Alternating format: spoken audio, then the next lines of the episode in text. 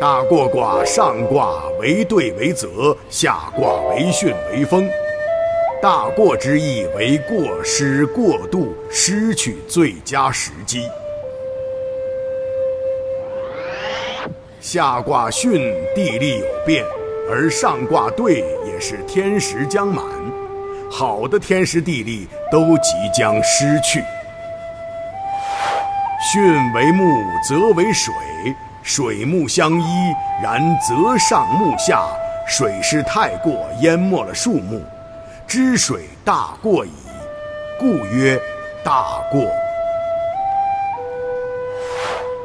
知天地之道而行人事，天地将退，何况人事？时机已过，应择时而动，知进退存亡之机。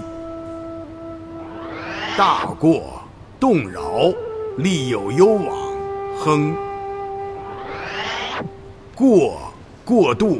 过失失去，修建房屋栋梁是承担重量的最大的部分。由于年久失修或者承受重量太大，栋梁承受不了压力，都弯曲了。这时要迅速加固栋梁，修建房屋，防止倒塌，杜绝隐患。以栋梁弯曲之象来告知。当看到事物发展变化超越界限时，积极调整方案，做出决断，不被名利所累。时机已过，顿势休养，避免祸端。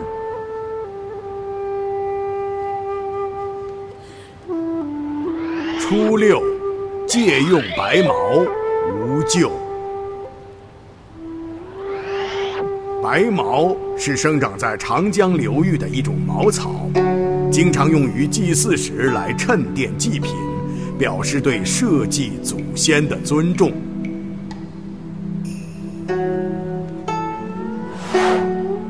这样做看上去有点多余，但对祭祀的慎重不是错误，表示人对祭祀的虔诚之心。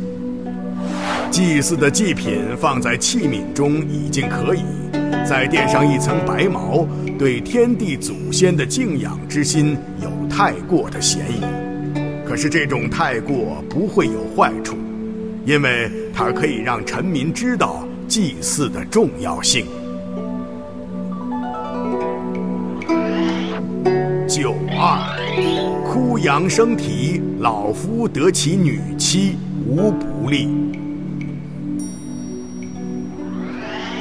此爻中哭羊老夫都是大过，可是大过未必没有生机。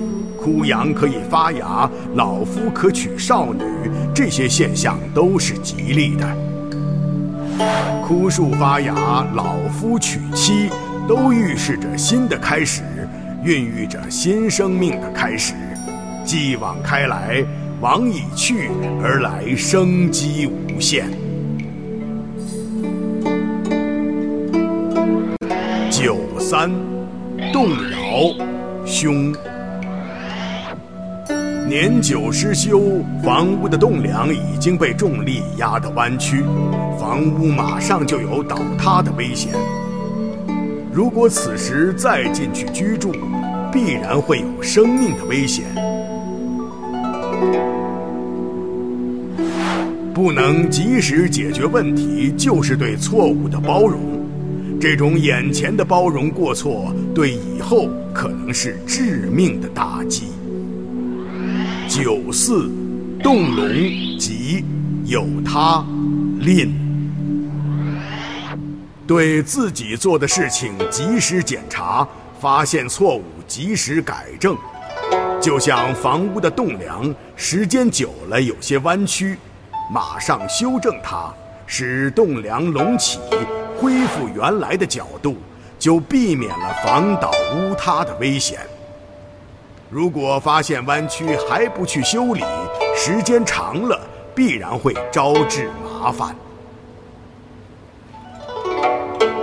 九五，枯杨生华，老妇得其士夫，无咎无欲。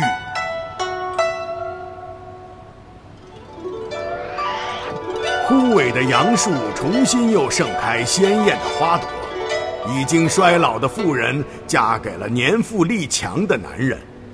这种现象既不会遇到什么祸害，也没有什么值得称道的。为什么呢？前面的枯树发芽，老夫少妻，何以应急？而今之枯树生华，老妇少夫却无欲呢？发芽是刚刚开始，生机无限，而处在五爻即将结束，开花也难以结果。老夫少妻可以生儿育女，而老夫少夫阳虽盛而阴已泄矣，不应天时，不合地利，生机顿失，何以有益？此大过矣。上六，过涉灭顶，凶，无咎。涉水经过河流时，河水很深，淹没了头顶，这样的情况很危险。可涉水者识水性，可游过河流，安全求渡，没有造成麻烦。在日常的生活中，多多学习一些生活技能，当一旦面临危险之时，可以随时应用，度过危机。学以聚之，问以辨之。知识智慧需要生活的积累与实践，只有日常的积累，才能在危机时刻化险为夷，应对逆境。涉水灭顶即是大过。要想在面对重大情况时不凶险，那就冬练三九，夏练三伏，危急之时才能无救。